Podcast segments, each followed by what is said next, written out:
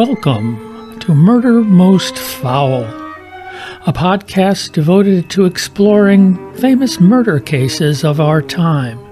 Some solved, some unsolved, but all fascinating and guaranteed to raise the hairs on the back of your neck. I'm your host, Jim Solanowski. Today's episode Talked to Death.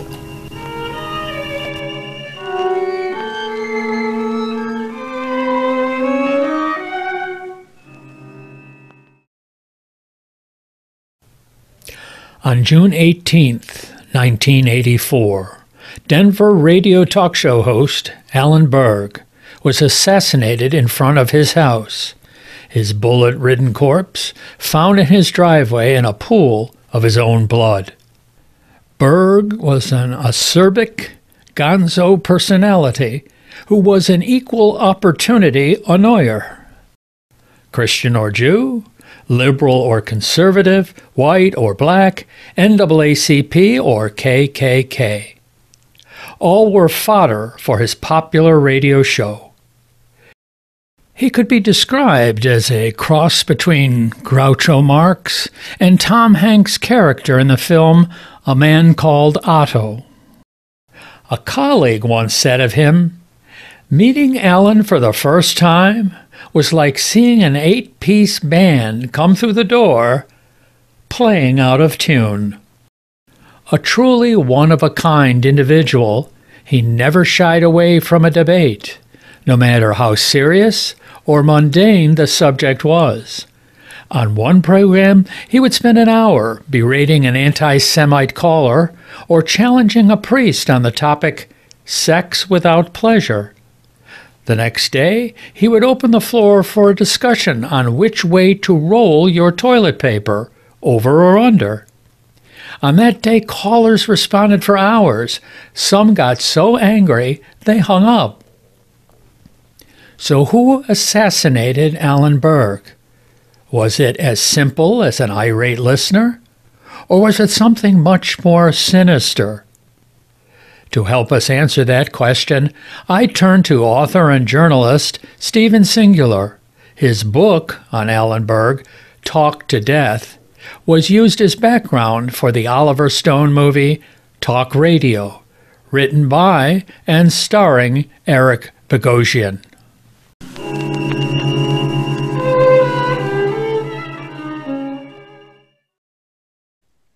Well, welcome, ladies and gentlemen, to another episode of Murder Most Foul.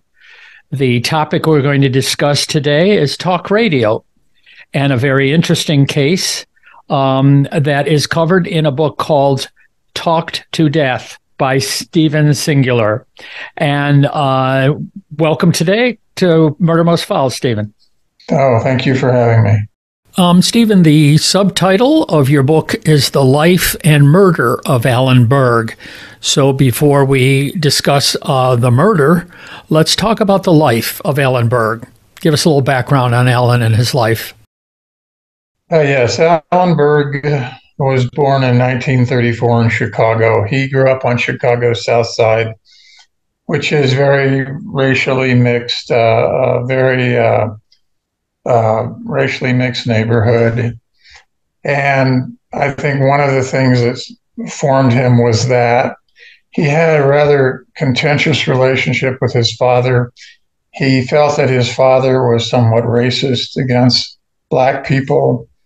I think it made Alan Berg very sensitive to the issue of racism. I think it made him somewhat ashamed. He called his father uh, an unforgivable dentist, which I thought was a good line his the, the family was Jewish, and he would he would he Alan Berg told me, you know, that his father would sort of pretend that he was a Gentile during the week, and then he would uh, go to temple on on the weekends, and it was it was hypocrisy. I mean, that was the was the key thing, and he went to the University of Colorado uh, in Boulder here, um, and uh, he met a young woman named Judith Berg, and they became uh, lifelong companions. Um, they were um, uh, married here, and then they went back to Chicago, and he started his working life as a lawyer. He got a, a law degree, and he was good at law. He was very good with language. He was very fast on his feet. And he uh, began to get involved with some shady characters in Chicago, um, whether they had mob connections or things like that. And he was found himself in court arguing cases of people, the innocence for people whom he knew was guilty. And it, it began to bother him. It began to wear on him. Here's the hypocrisy in his father that he sees. And now he's engaging in a different kind of hypocrisy. And he began to drink. He'd never drunk, drunk much before that, but he started to drink martinis. And he was just a really bad drunk. He, he, he got drunk quickly. He got out of control. He he uh, said a lot of stupid things, and, and you know his behavior was just bad. Then he also began to have epileptic seizures, um, grand mal seizures, which you really lose control of your body, your your mind, your mouth. And so for here he was as a kind of young up and coming lawyer with a good career in front of him, and now he was drinking too much, having these seizures, and things were just going downhill.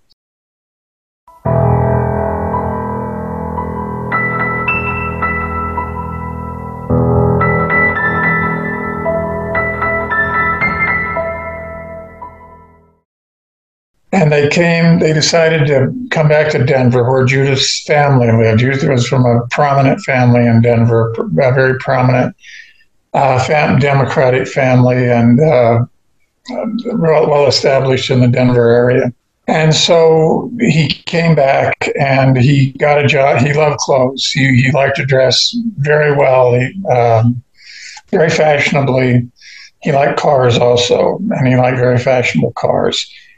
And so he came back and he got a job at a shoe store here in Denver in a rather nice neighborhood called Cherry Creek. And one day he was waiting on a, I think it was a black woman and a white woman came in and and tried to uh, become first in line or you know establish a priority Berg was very upset by it. Again, he had this particular sensitivity to racial prejudice, racial feelings, all of those things, and he uh, he made some comments and he got fired. so here he was in Denver, you know, 30 years old or so. Uh, couldn't hold a job in a shoe store. And he just really hit rock bottom. His wife, Judith, was always very, very supportive, very helpful for him. So he, just, he said, I'll bounce back. And he decided to open a, a shirt store. It was called the Shirt Broker. And he was uh, good at that. But it wasn't that fulfilling. And one day a man came in called named Lawrence Grossman. And Lawrence Grossman had a show on the radio here in Denver uh, a talk show. And this was in the early to mid 70s. So talk radio was quite young. And at least in this market and in most markets, it was very tame. It was very vanilla. Uh, you know, people didn't say a lot of controversial things. It was very bland. And Grossman could see that Berg just had a gift for talking. He was he could just take off on any subject music, art, politics, race, religion, sex, anything. He just he had a strong opinion. He could articulate it, and he was fun. This is KOA, Colorado's only news, talk, and sports station. Line two, you're on KOA. I guess I agree with the man that was on the phone just the previous. Good. Well, maybe you got something you care to present instead of just encircling it. Well, I probably do. Let's Uh, try it, okay? A little bit ago, there was a gentleman who appeared to be on the telephone.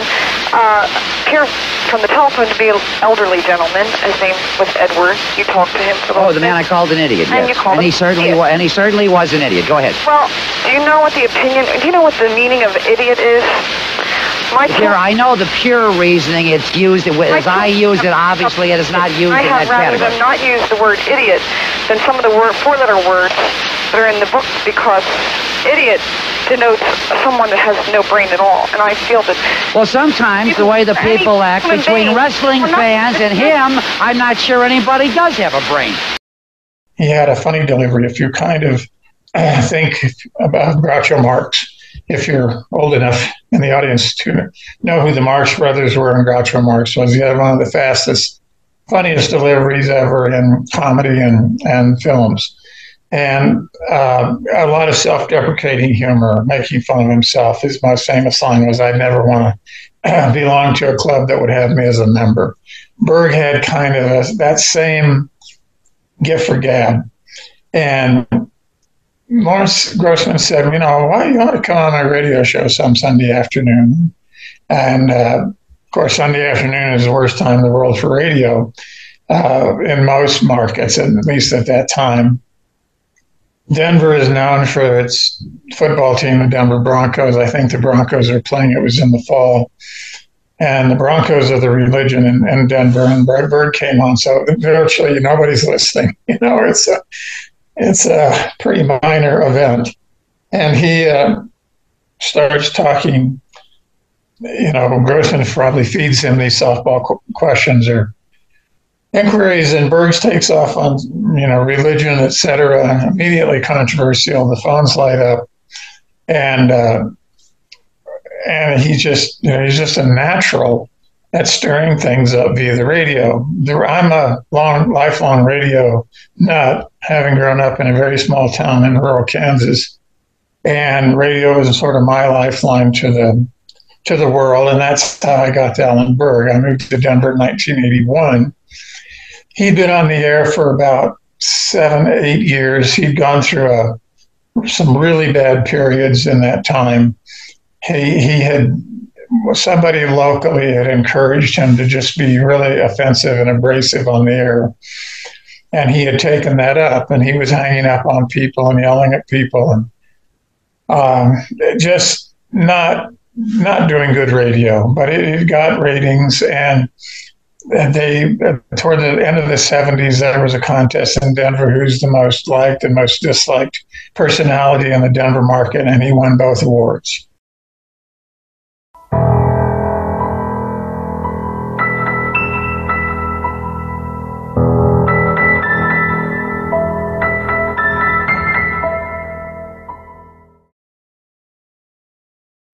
that was sort of his who he was something to offend everyone something to appeal to everyone.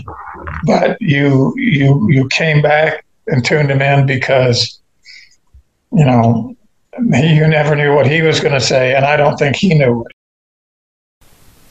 In a 60 Minutes interview recorded about a month before he was murdered, Alan Berg admitted as much to Morley Safer and then offered a wry comment that was predictive of something yet to come. Isn't there something a little dangerous about this kind of broadcasting?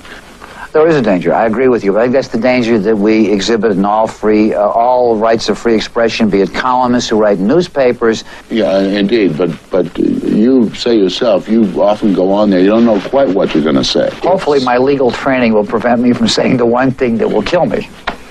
and I've come awfully close.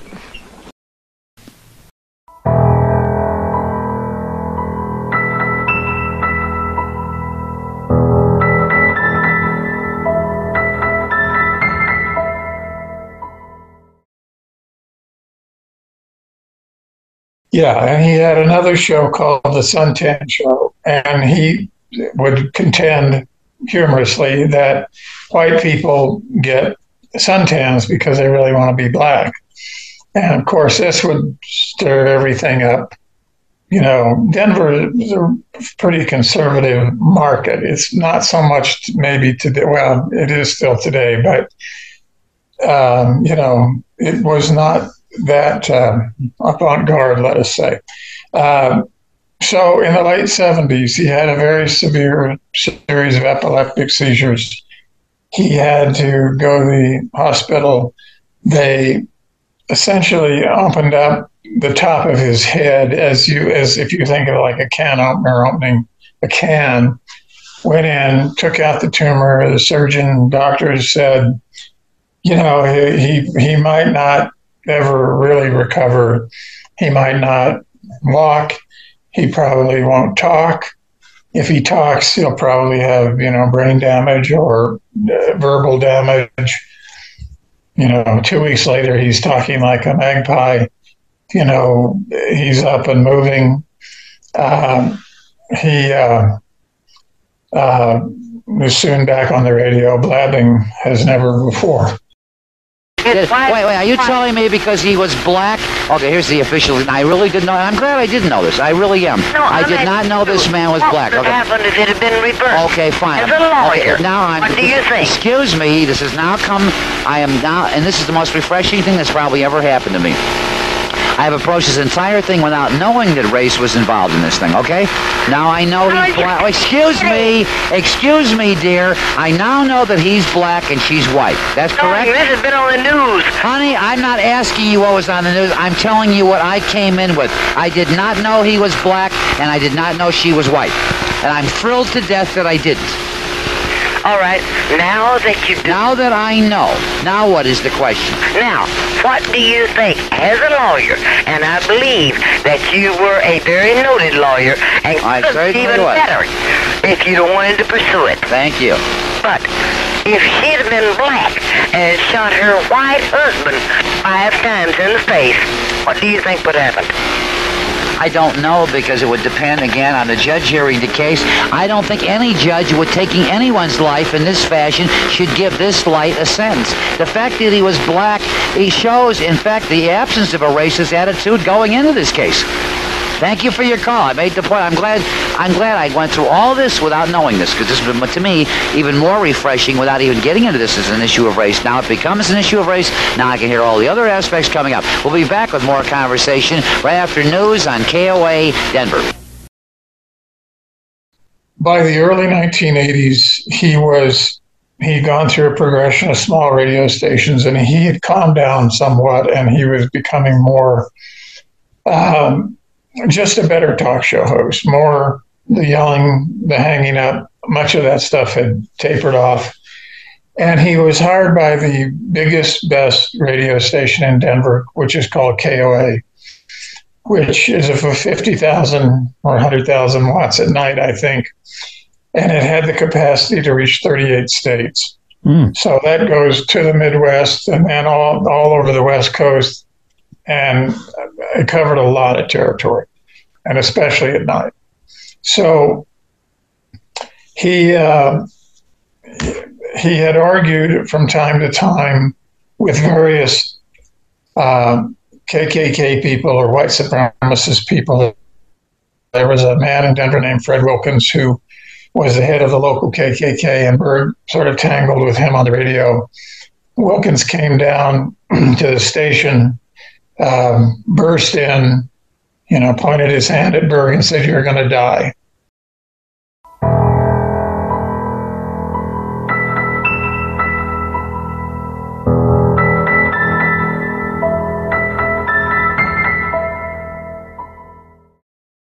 He had built up a reputation for taking on racists very directly and uh, on the air.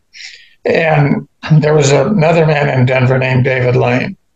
David Lane was, uh, I think, a more uh, severe racist white supremacist than Fred Wilkins was. Um, Lane came from a somewhat impoverished background. He lived in Denver. He would listen to Berg. He would call up. They would argue on the radio.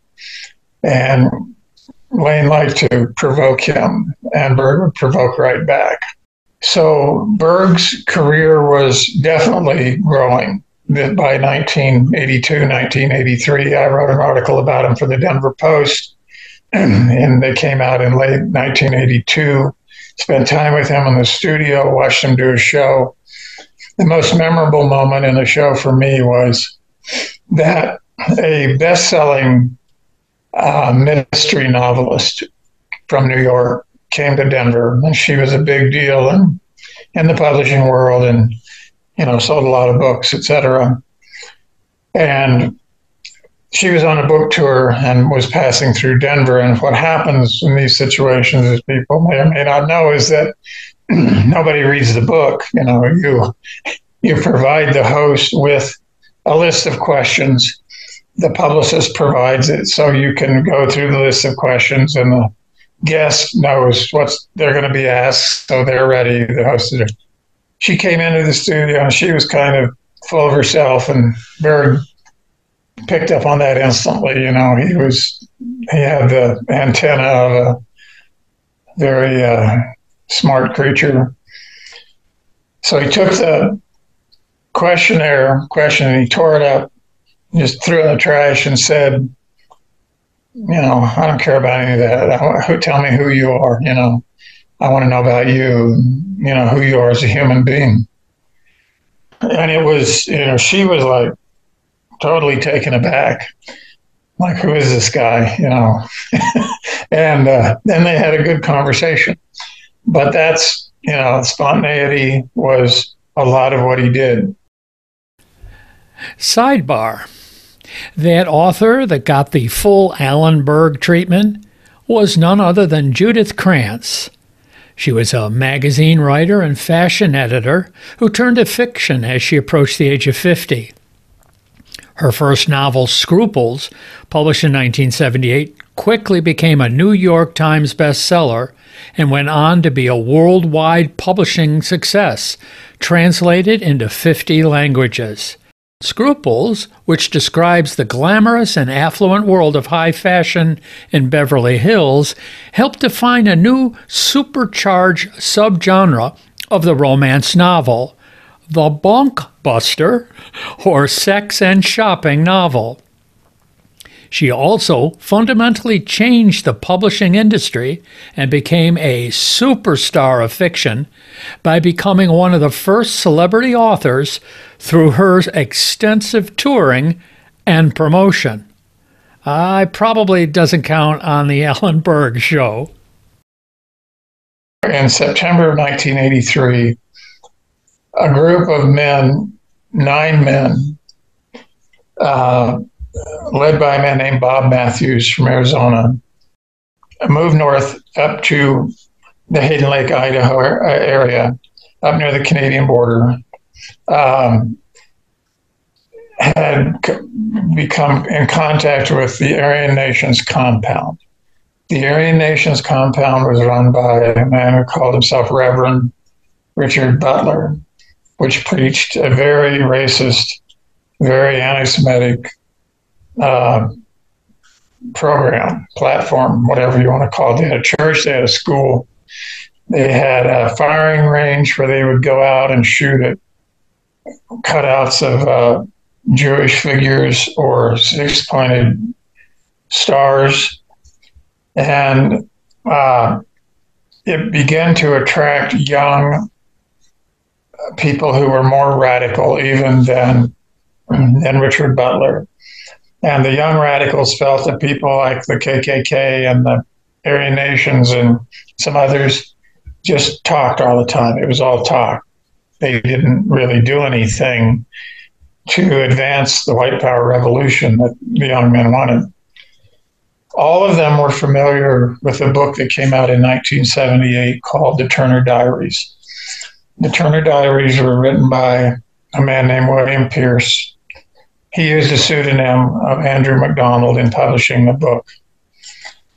The Turner Diaries is a very, very racist, anti Semitic fictional fantasy novel about a very small group of white young men uh, led, led by Earl Turner, or Earl Turner is one of them, uh, who decided to start a white power revolution and they create something called the order. The order is the little is the real core group of the white power revolutionaries, and they get together and they're going to carry out their revolution. And they in the novel they he was also an absolute disaster in the studio.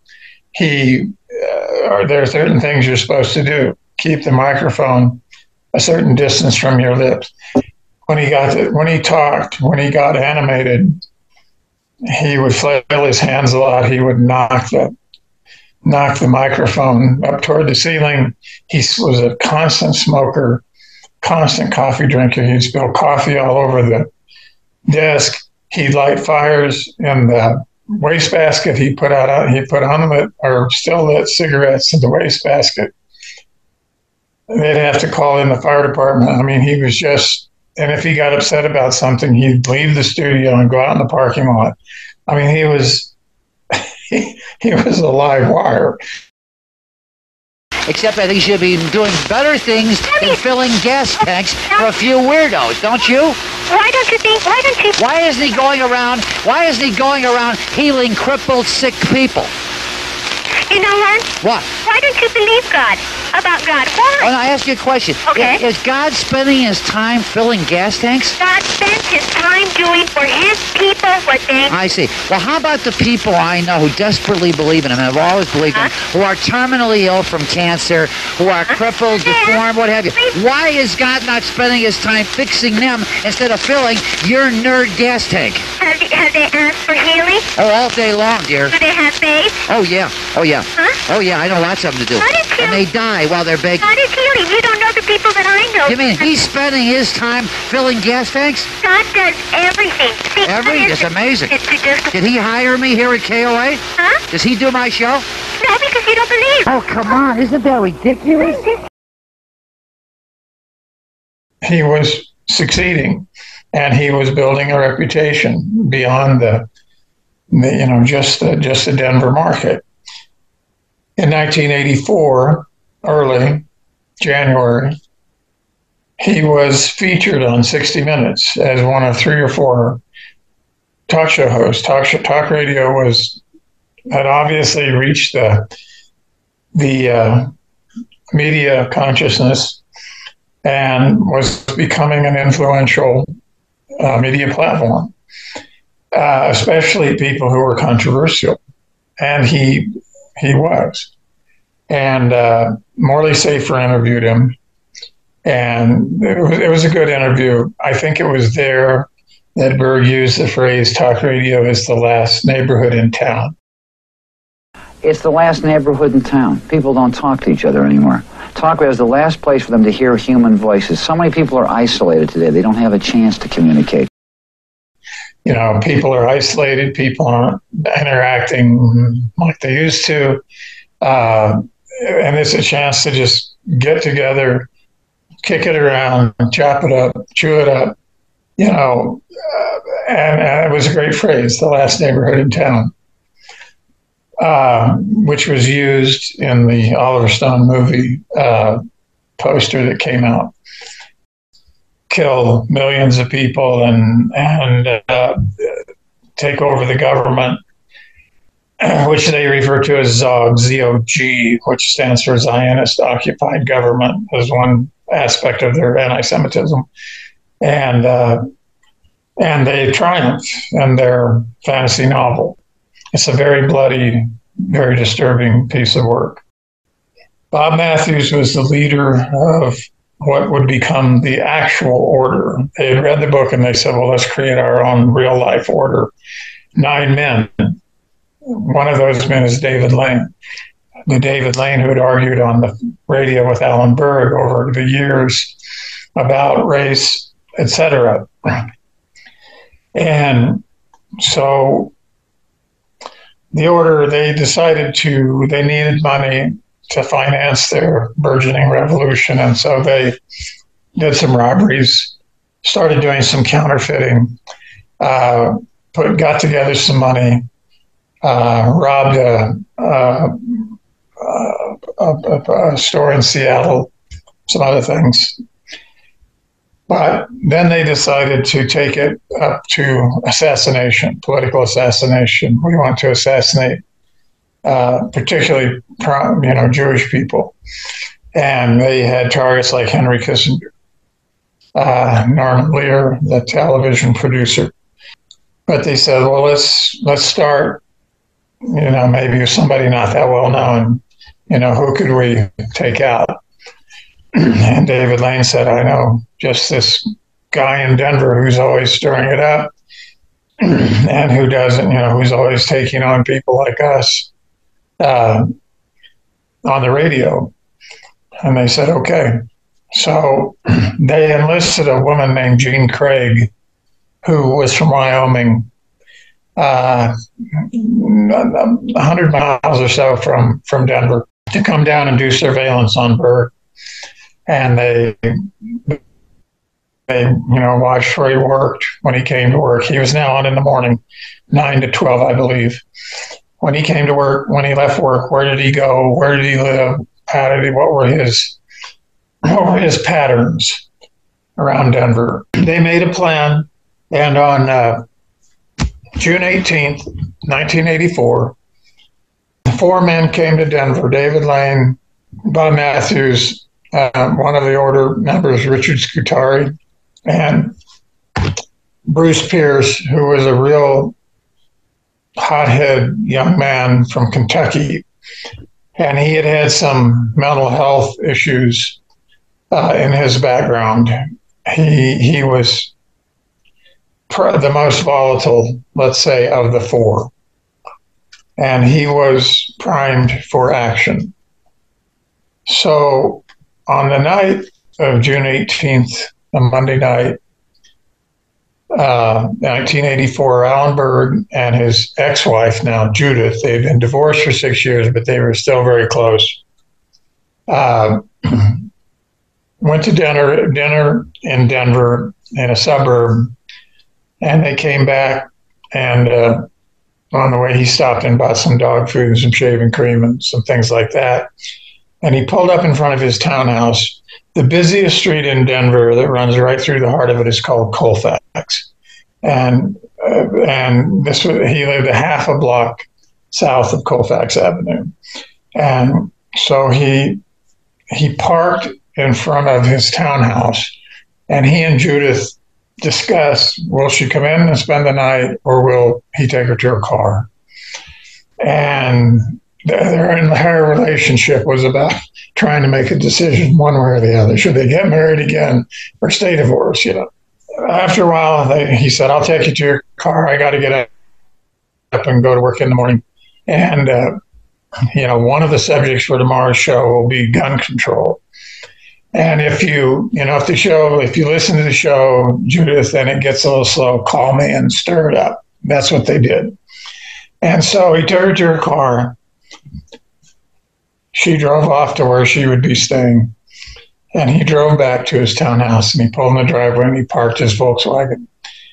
And Bruce Pierce was waiting in the driveway with a MAC 10 semi automatic pistol. And he shot Berg 12 times in the torso and near the face and instantly killed him. And the iconic image of this event was Alan Berg. One leg is in still in the Volkswagen. The rest of his body is lying on his driveway in a pool of blood. Excuse me, Barry. Barry, Mr. Champlain. I hate to bother you. Do you think you could give me an autograph, please? Some show tonight. Sure. Uh, what'd you say your name was? You're dead, fucker!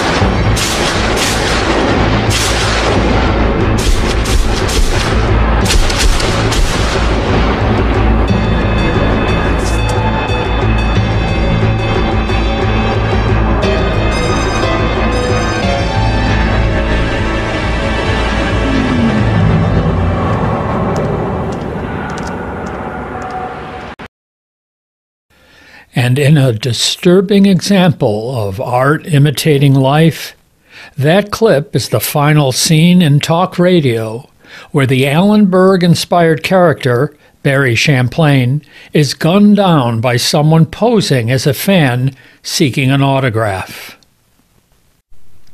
This from the pages of the book Talk to Death by Stephen Singular. On the way home, he lit a Pall Mall which he was still smoking when he reached his driveway and stepped from the Volkswagen. At 9:41 p.m., when police found the cigarette, it was smoldering near Berg's blood. An autopsy report would one day describe how the course of the bullets through his torso had been hard to estimate because his body was twisting at the time he was shot. Two slugs struck near the left eye and exited on the right side of his neck. Others hit the left side of his head and exited from his neck and the back of his skull. 67 minutes after Berg was officially pronounced dead at 9:45 p.m., Bob Mathews called from the Denver Motel 6 to his home in Metaline Falls to announce the success of the mission. The next morning, the order left town. Back at KOA Radio, one of Berg's colleagues, Ken Hamblin, spread the news to the audience. 10:39 KOA time, and we're I'm still trying to piece information together. Um, off the air, I'm finding out that Channel 7 has issued a report that said the best um, investigative efforts of the DPD has indicated that someone passing in a vehicle using a semi-automatic weapon or an automatic weapon, I'm not sure which, fired upon Alan Berg when he was exiting his vehicle in front of his home. Um, 10 or more shell casings to the best of my ability or uh, a number that would indicate an automatic weapon was found in the at the scene. And Alan Berg has, in fact, passed on. He is no longer with us.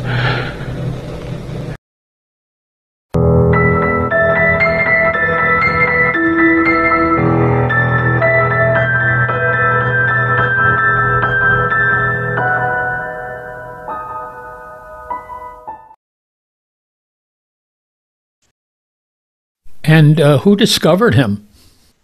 So he was, Alan Berg was lying in the driveway, dead in his own blood, and uh, a passerby came by not not too much later uh, and found him, and they called 911.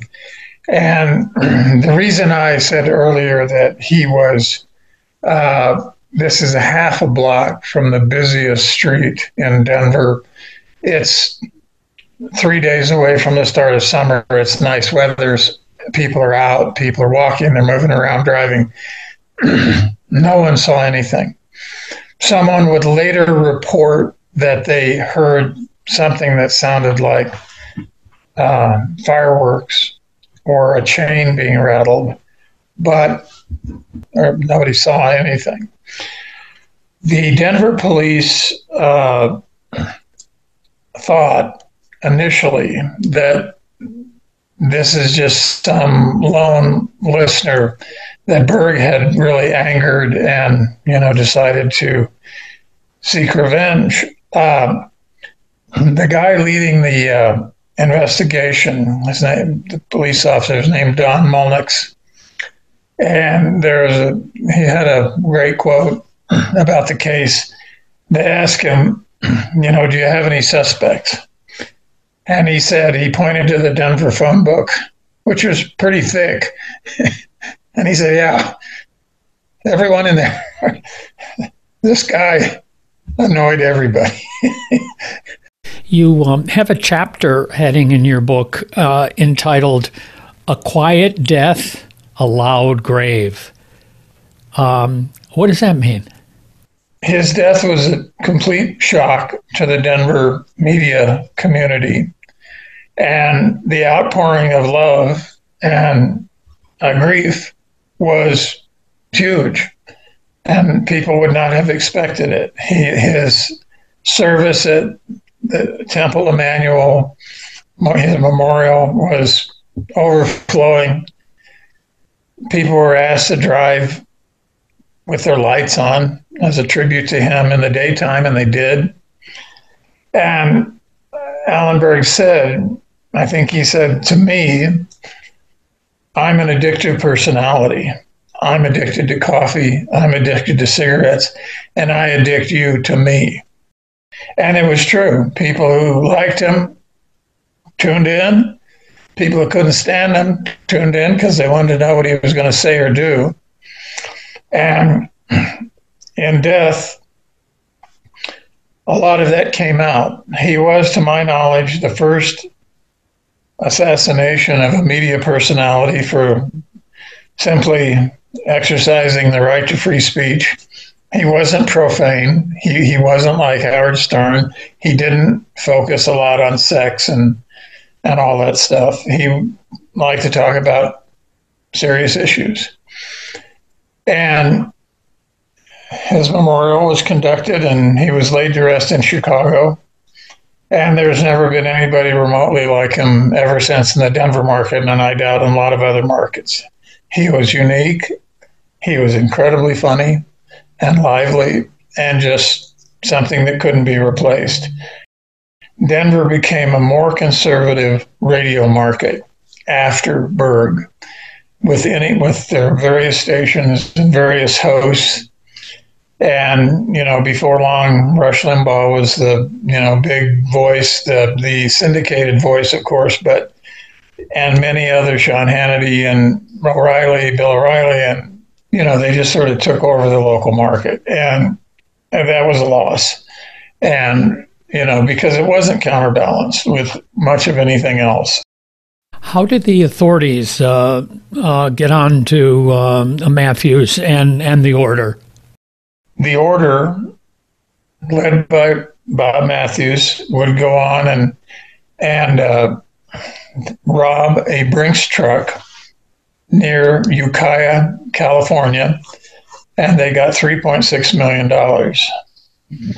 And uh, but Mathews made a mistake and left behind a firearm at the scene, and uh, and of course, a lot of these young Aryan warriors, the group had grown to about 25 now, core hardcore members. They were some were Vietnam veterans, some had prison records. They were not. They were somewhat downtrodden, you know, working class young men. And you know, you know what happens when you get 3.6 million dollars all of a sudden, you kind of want to spend it. And so they went out and they bought cars and they bought houses and they bought people can track. You know, it's a lot easier to track you if you're spending a lot of money. And so anyway, the, the first break in the case came when they when they uh, found the gun and began to trace it back to one of the members of the of the group. And the group had committed uh, crimes in Oregon, they committed crimes in Washington state. They had counterfeited money and and had distributed the money to be spent. They had obviously committed the murder in Denver.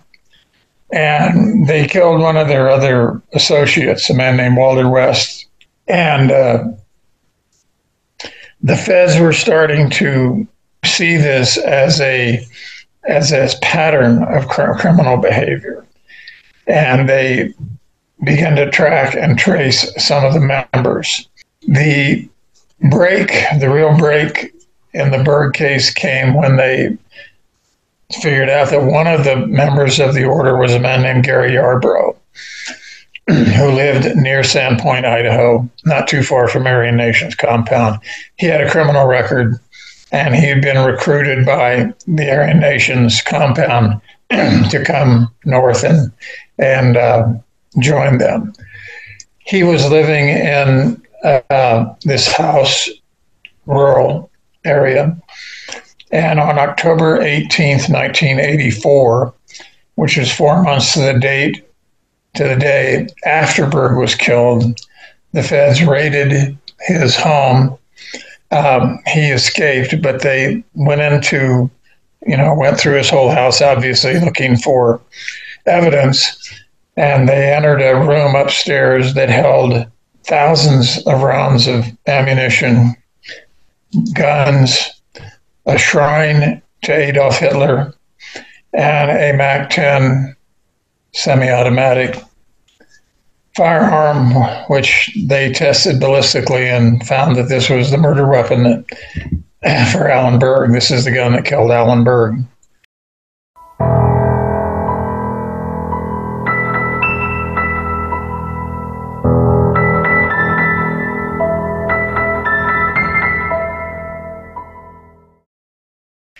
And so the case was the case was unraveling uh, Bob Mathews escaped their notice for a while.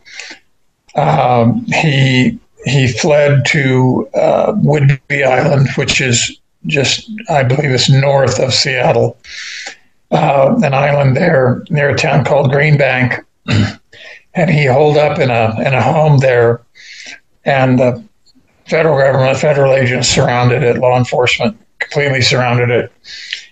You know, told him to surrender. He had firearms. He just opened fire, and I think of a scene in a movie, just standing there, firing away out the windows. They dropped uh, some sort of flammable material on the house, and they burned it down as the fire's burning. He's blazing away with his guns.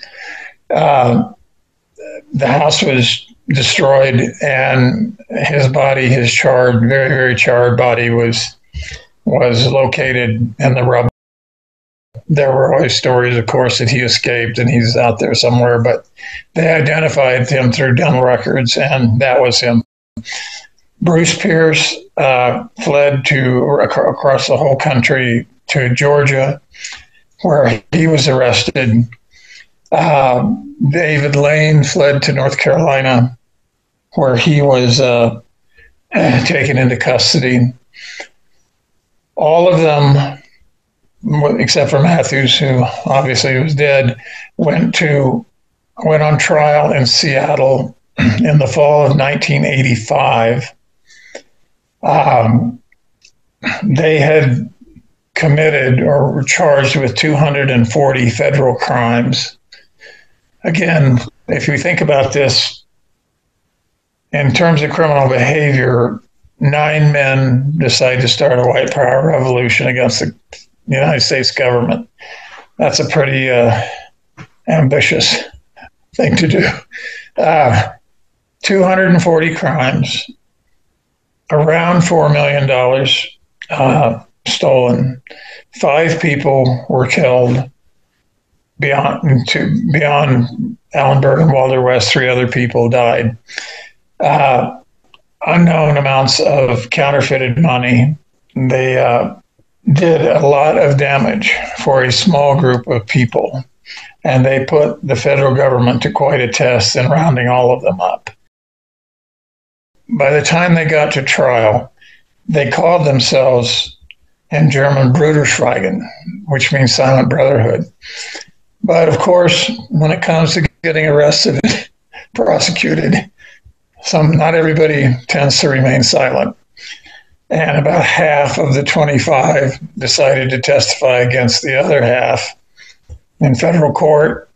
Those who went on trial were all convicted of under what is interestingly, they were not convicted of murder or robbery or counterfeiting. They were convicted under a statute that was created to prosecute organized crime, which is the RICO statute.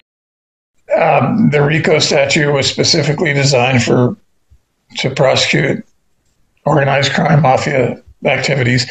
But when the government looked at this, they said this is organized crime. That's what this is, more than anything else. And it was a very effective strategy because it was one trial. It wasn't, they didn't have to try a dozen or 15 people, which would be unbelievably complex and expensive. And they were the main people Pierce, Lane, um, all of them were convicted, given 40, basically 40 to 60 year sentences, which were essentially death death sentences for the older ones in the group, and uh, and some have you know died in federal prisons. But their influence on the radical uh, fringe did not end when they went to prison. Their legacy did not die. The next person who came along, who of prominence, who studied the Turner Diaries, was a young man named Timothy McVeigh. And one of the chapters or incidents in the Turner Diaries is about, I don't know if it's Earl Turner or one of the other people, but They get a truck, they fill it with explosives, they take it to a federal building and park it, and at nine in the morning, they detonate the truck and kill a lot of people. As we all know, on April 19th, 1995, Timothy McVeigh took a rental truck full of explosives, parked it in front of the Murrah building, Alfred Murrah building in Oklahoma City, and killed 168 people, men, women, and children.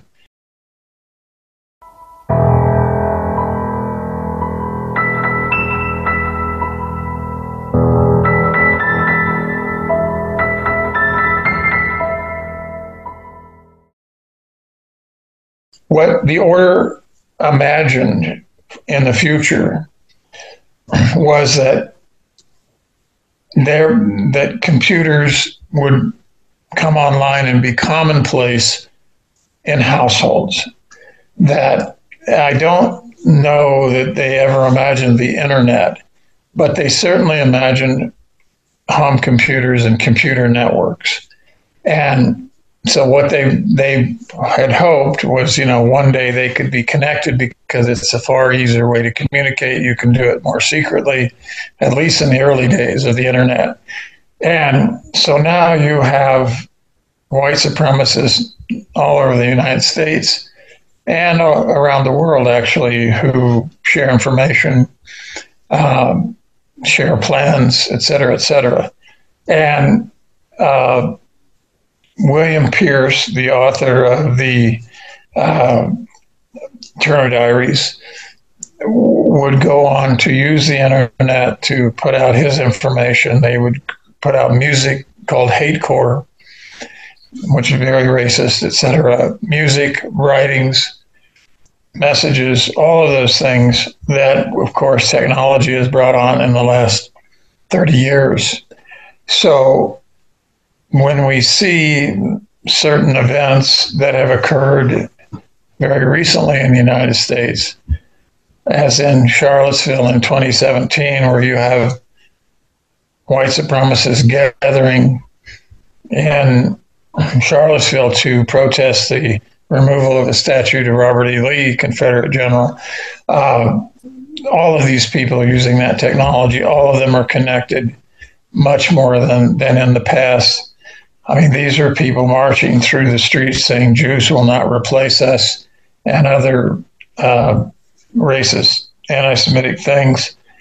And I, so the Berg story resonates into the future really strongly. It's not, you know, we've seen in the past few months some very well known people making anti Semitic comments or maybe uh, excusing this behavior, for lack of a better term. Uh, it's all distressing, it's all disturbing, and it's all unacceptable from my point of view. I I started writing about this in 1984, and this is so that's about 39 years ago, and I what the the real bigger story of all of it is that, again, to repeat, you go from nine men in the Ida in the woods talking about a white power revolution to have not in our not very recent in our recent past talking about white nationalism in the White House. That's the arc of this story. And that's when I wrote about in 2017, ABC News and Washington Post did a survey and they about, you know, percentage of the people would hold ideas that might fit under this umbrella. And I and I think the number was nine nine percent. That's a lot of people. That's a lot more than nine people. and so the whole growth of media that sort of tacitly indulges in this kind of thinking, you know, is something that, that has become more prominent in our culture. And we saw elements of it in, in the January 6th, 2021 insurrection in Washington. I'm not painting all of the people involved in that with one brush, but there are elements of it that surface again and again and again, whether it's it's people sort of saying this is okay when it's not okay, whether people are committing acts of violence. All of it uh, is something that, that we need to be aware of. Well, well, thanks, Stephen. I don't think I could have said it better myself. Uh, I want to thank you for joining us today on Murder Most Foul. Uh, spending almost an hour with us has been a fascinating discussion of someone that, who I was not familiar with. But you know what? I think if I were listening to the radio in Denver back then, I probably would have listened to him. He sounds like my kind of guy. Um, and also, what is again frightening, as you point out, is the residents of what was going on at that time is still uh, with us today, uh, some 40 years uh, later. So, why don't you tell my audience uh, where they can uh, contact you? I'm assuming you have uh, an email, I mean, a, well, email, but you probably have a website. Yes, the website is stephensingular.com, S T E P H E N S I N G U L A R.com. So, thank you, Stephen. And that wraps it up for us today for another episode of Murder Most Foul. I hope you enjoyed it. And if you do, I hope you tell your friends. Uh, comments can be left on the website via the email link that's there. And the address is www.murdermostfoul, all one word, no caps, no spaces, dot com. So today, why don't we go out with just a little more of Alan Berg?